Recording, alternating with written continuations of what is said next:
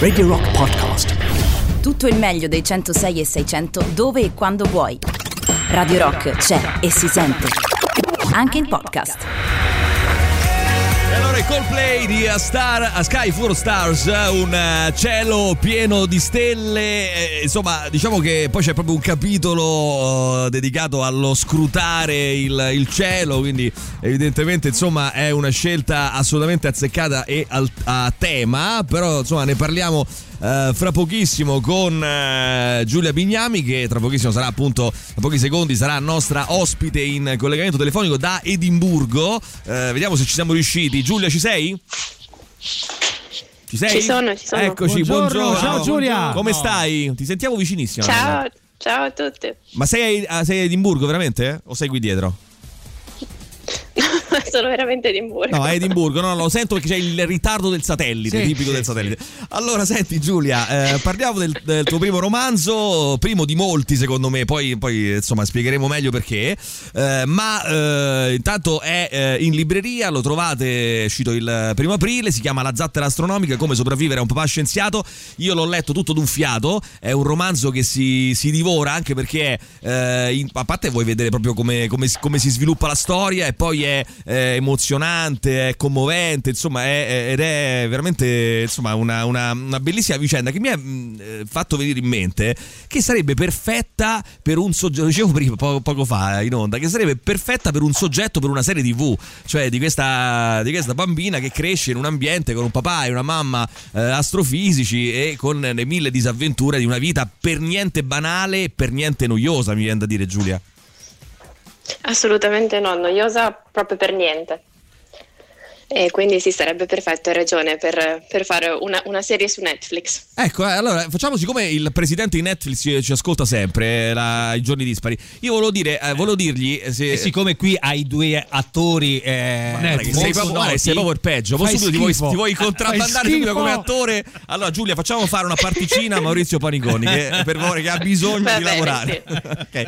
Senti. Ma, ma adesso Maurizio ha imparato a farsi i selfie. Brava. Quindi va bene, eh, a, a ma ha insegnato lei comunque all'uomo che si fa eh, che impara a farsi selfie. Bravo. All'interno del, del film per la tivù, una miniserie anche naturalmente tratta dalla zattera astronomica, edito da Baldini e Castoldi, eh, in cui racconti insomma questa vita assolutamente avventurosa e avvincente, per nulla banale. Devo dire, quando uno pensa a eh, un papà e a una mamma addirittura, quindi a due genitori eh, scienziati, nello specifico astrofisici, tiene a immaginare una vita eh, noiosa, fatta di insomma ragionamenti eh, che a un ragazzino magari di otto dieci anni non, di cui non frega n- n- nulla, eh, ma che ne so, trascinati a eh, improbabili e eh, noiosissimi convegni, e invece nulla di tutto questo, Giulia.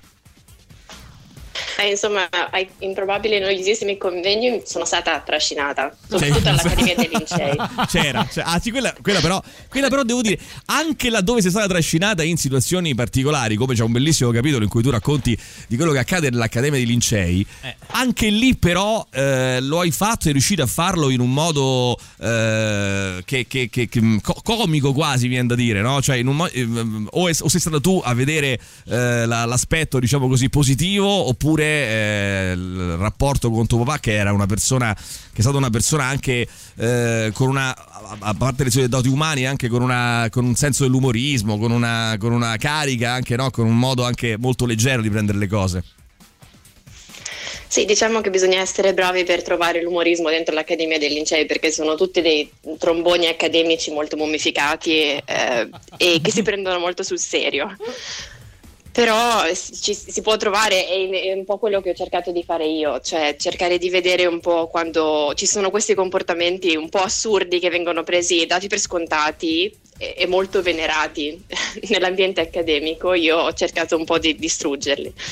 Senti, tu hai eh, com'è nata l'idea del, del, diciamo, di questo romanzo? Cioè eh, avevi subito in testa l'idea di scrivere un romanzo sul rapporto con, tra te e tuo papà, oppure sei nata da un, è nata da un racconto di un aneddoto che poi si è sviluppato ed è diventato un romanzo? Come hai lavorato?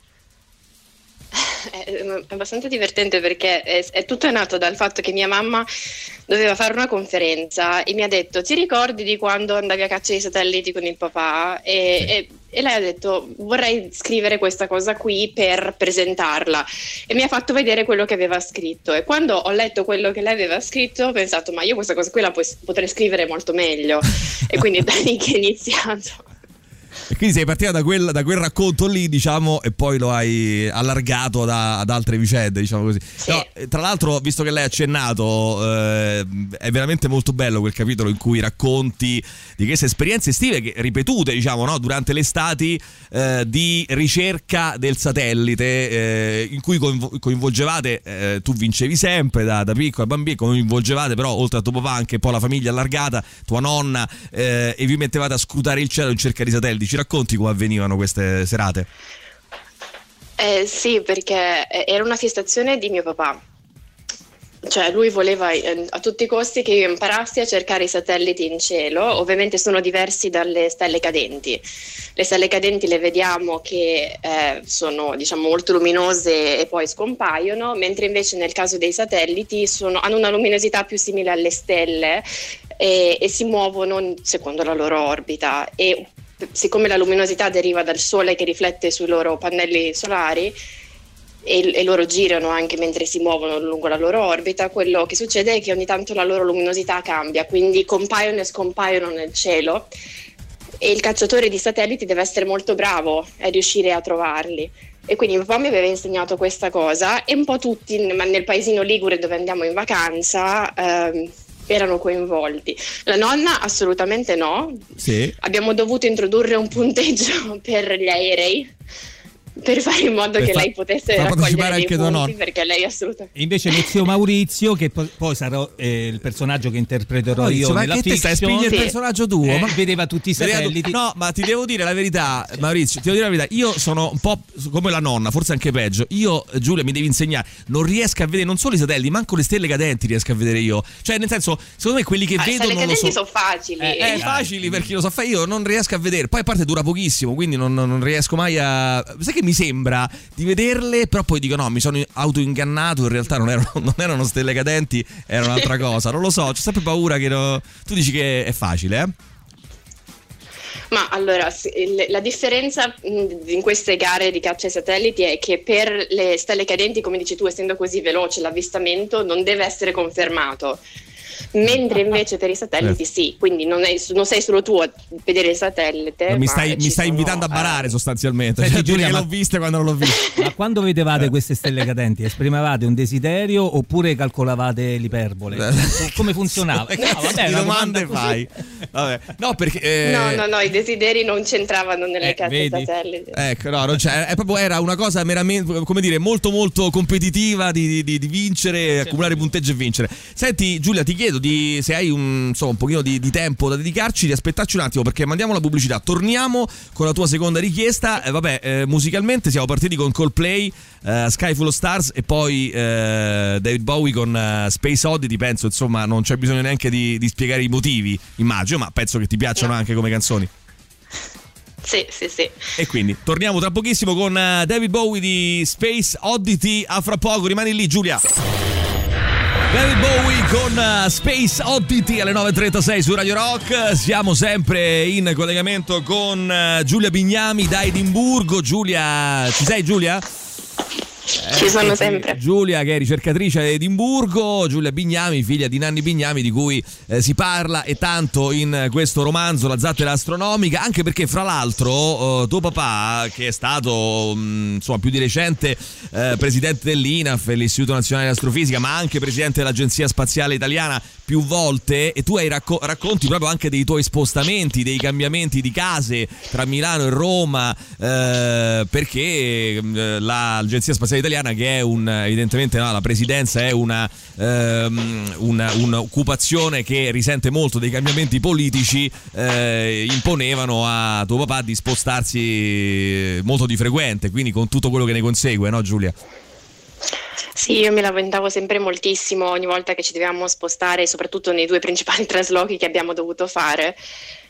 E mi ricordo che mio papà mi diceva sempre che era colpa di Berlusconi perché, eh, perché c'era stato il cambio di governo tra Prodi e Berlusconi, quindi lui era stato cacciato via, e, e quindi mi ricordo che quando io mi lamentavo con i miei gatti, il pesce rosso, quando mi dovevo, dovevo traslocare, Poi mi diceva che era colpa di Berlusconi. Eh, perché insomma non deve essere stato facile, no? Anche per una bambina immaginare cambiare scuola, cambiare città d'improvviso, certo. Arrivare a Roma, passare degli anni a Roma, poi ritornare a Milano, eh, perché di nuovo altri cambiamenti.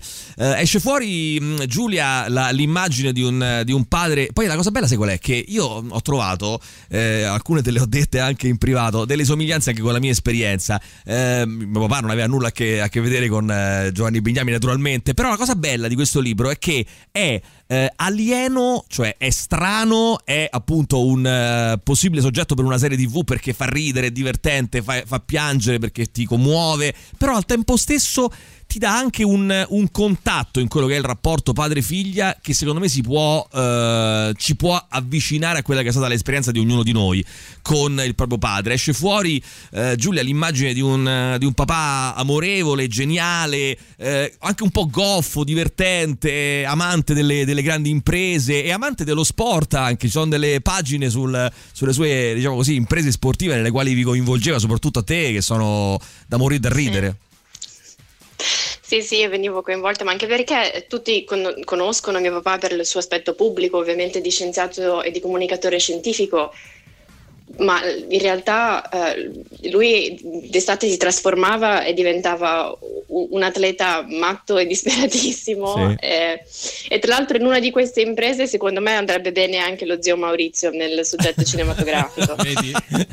Ci siamo, eccoci qua. È, è già, è già, pro, è già, è già pronto, è già pronto. Sai che io invece pensavo eh, in alcuni momenti, per esempio quando tu racconti eh, le cene con i premi Nobel, eh, premi no, io tra l'altro mi faceva impazz- fa impazzire eh. questo fatto qua, no? Del premio Nobel, che è una persona, uno tra l'altro lo, lo, lo dichiari proprio chi è perché dici il nome, quindi si capisce eh, si capisce chi è, insomma, e, mh, ed è incontrati diversi e eh, mi ha sempre colpito l'aspetto eh, così straniante del premio Nobel, grande mente, e che però poi nel rapportarsi in modo umano alle persone è, è veramente no m- molto strano, cioè nel senso, no, magari poi è, eh, fa, fa battute o di, di dubbio gusto, oppure che ne so, è noioso, oppure è era antipatico, è arrogante. E pensavo a The Crown, no? Cioè pensavo mm. sto vedendo The Crown, sto alla terza sì. stagione. Pensavo eh, a questi ragazzi, a Carlo per esempio, no?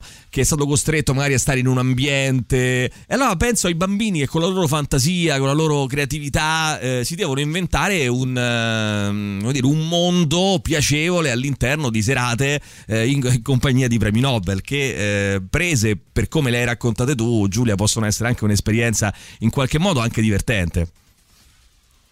Sì, diciamo che la maggior parte dei premi Nobel che ho incontrato erano accomunati dal fatto di essere sistematicamente antipatici e insopportabili. Sì. E, e oltretutto, sai, io ero piccolina, quindi non mi consideravano particolarmente, soprattutto non consideravano i miei gatti. Questo era un, un, un loro grosso difetto. Sì. E quindi in realtà io dovevo anche un po', diciamo, come dici tu, inventarmi un modo per, per stare a tavola e non, e non annoiarmi più di tanto. Però devo dire che quelli che ho trovato sempre sistematicamente anche loro insopportabili, astronauti, soprattutto perché quelli volevano fare conversazione con me. Sì, ma gli astronauti, tra l'altro, eh, anche, anche su, vedi, su The Ground c'è una pagina in cui... Categoria che invece è ambitissima dai bambini. In cui il principe Nel Filippo... Senso, vuole, no? Esatto, vogliono tutti fare eh, l'astronauta. Grande stereotipo. Ma ecco, perché l'astronauta è quello lì che un po' secondo me, eh, non so Giulia, no? Eh, se mi confermi, un po' se la crede, no? Perché dice io sono andato sullo spazio, lo spazio... Se la tirano tantissimo. La pipina, la, la, la pipina nello spazio, queste robe qua, no? Sanno che tu gli chiederai delle cose, quindi è difficile ignorare un astronauta, no? Cioè... effettivamente. No, quindi... io, qua, infatti quando mi è capitato a tradimento un astronauta a colazione, nessuno mi aveva detto perché sì. i miei genitori erano andati a una conferenza, io la mattina a colazione mi sono ritrovata a questo astronauta eh, lì al tavolo e, e lo stavo ignorando, nel senso che volevo fare la colazione e poi andare a scuola, e lui diceva: ah, ma io sono un astronauta, non mi vuoi chiedere niente. Questa è la cosa no. più bella. Non, so, non mi vuoi chiedere niente, no, no voglio fare colazione. Possibile punto. Che non hai nulla da chiedermi? Senti Giulia, a parte che hai il titolo per il prossimo romanzo che è appunto un astronauta a colazione, che mi sembra proprio a questo, tu dici uno spin-off, uno praticamente spin-off. Uno spin-off dal però, sì, sì, scrivendo questo libro hai un, ricordato insomma eh, quella che è la figura di tuo padre, però è stato un po' riscoprire anche la Giulia bambina. Attenzione. Assolutamente sì, eh, e anche un po' cercare di creare un'avventura in cui coinvolgere il lettore e una specie di storia più universale di una bambina con il suo papà scienziato. Sì, devo dire che tra l'altro è, le avventure, soprattutto eh, certe pagine delle vostre avventure in Liguria, eh, che eh, insomma Giulia racconta, no, di questa, di questa casa al mare con delle avventure sportive, eh, come dire, un po' tragicomiche, ecco, possiamo dire così, no? Che capitano eh, a Giulia e, e al suo papà, e devo dire che sono veramente eh, molto molto divertenti. Poi ho scoperto anche un, uh, un Nanni Bignami grandissimo appassionato di formaggi. Eh, a me piacciono molto ma i formaggi, me. ma devo dire che lui, eh, lui probabilmente ci batteva, perché eh, credo che arrivasse ad essere appassionato in modo quasi maniacale dei formaggi, no? C'è un, un capitolo divertentissimo. Ma soprattutto eh, eh, di formaggi stagionatissimi, ma al di, al di là di, di ogni forma umanamente tollerabile. Sì.